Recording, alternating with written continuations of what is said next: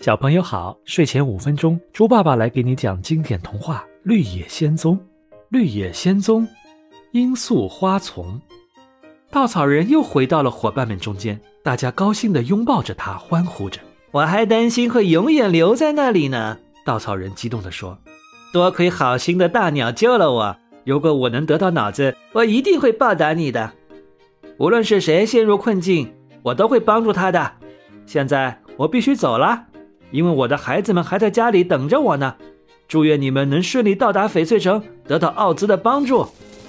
鹳鸟在他们身边一边飞一边说道：“非常感谢。”多萝西由衷地向鹳鸟说：“好心的鹳鸟飞向蓝天，很快就不见了。”他们开始继续向前走，路边的草地上开满了艳丽的鲜花，十分美丽，特别是那一丛丛深红色的罂粟花。颜色更是鲜艳夺目，Dorothy 看得都入了迷。她呼吸着花香，问：“它们很美，对吗？”“是的。”稻草人说。“如果我有脑子，可能会更喜欢它们的。”“如果我有了一颗心，”铁皮人接着说，“我肯定也会非常喜欢它们的。”“我也喜欢它们，它们的颜色比森林里任何花都要鲜艳。”狮子也说。他们一边谈论着罂粟花的美丽，一边不知不觉地走进了罂粟花更加茂盛的地方。其他的花儿越来越少了，到了最后，它们周围已经完全是一大片的罂粟花丛了。罂粟花虽然是一种非常艳丽的花，但它们大片生长在一起的时候，就会散发出浓烈的香气，让人昏昏欲睡。如果不马上离开，就会长睡不醒。但 Dorothy 并不知道这些，还在深深地呼吸着这种香气。不一会儿，他觉得眼皮越来越沉重，很想躺下来睡一觉。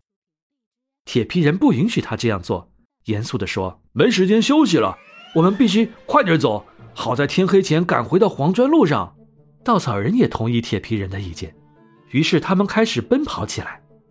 但很快，Dorothy 就再也站不起来了，他双眼紧闭。毫无知觉地躺在了花丛中，偷偷也躺在多萝西旁边昏睡了过去。只有稻草人和铁皮人不是血肉之躯，所以花香对他们没有丝毫影响。怎么办啊？铁皮人问。狮子说：“如果我们把它继续留在这里，它会死的。虽然我还能睁开眼睛，但这些花的香气也会杀死我的。快跑！”稻草人对狮子说。用你最快的速度跑出这片致命的花田，我和铁皮人抬着 Dorothy 和小狗。狮子立刻飞快地向前跑去，一眨眼的功夫就不见了。稻草人和铁皮人抬起沉睡的 Dorothy 和 Toto，慢慢地向前走去。当离罂粟花田的尽头只剩下一点距离的时候，他们发现了在罂粟花丛中沉睡的狮子。原来呀，这些罂粟花的香气实在太浓烈了。连狮子这头庞然大物也抵挡不了，没跑多久就睡着了。它实在太重了，铁皮人发愁地说：“我可抬不动它，看来只好让它永远睡在这里了。”真让人难过呀！稻草人也无奈地说：“他可是一个好伙伴，嗯，但我们也没有办法了。现在我们继续往前走吧。”稻草人和铁皮人抬着多萝西。走到远离罂粟花丛的河边，把它轻轻地放在草地上，等待着清新的微风把它吹醒。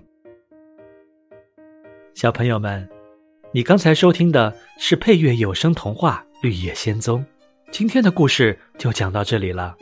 在接下来的故事中，Dorothy 和他的小伙伴们又会展开什么神奇的冒险呢？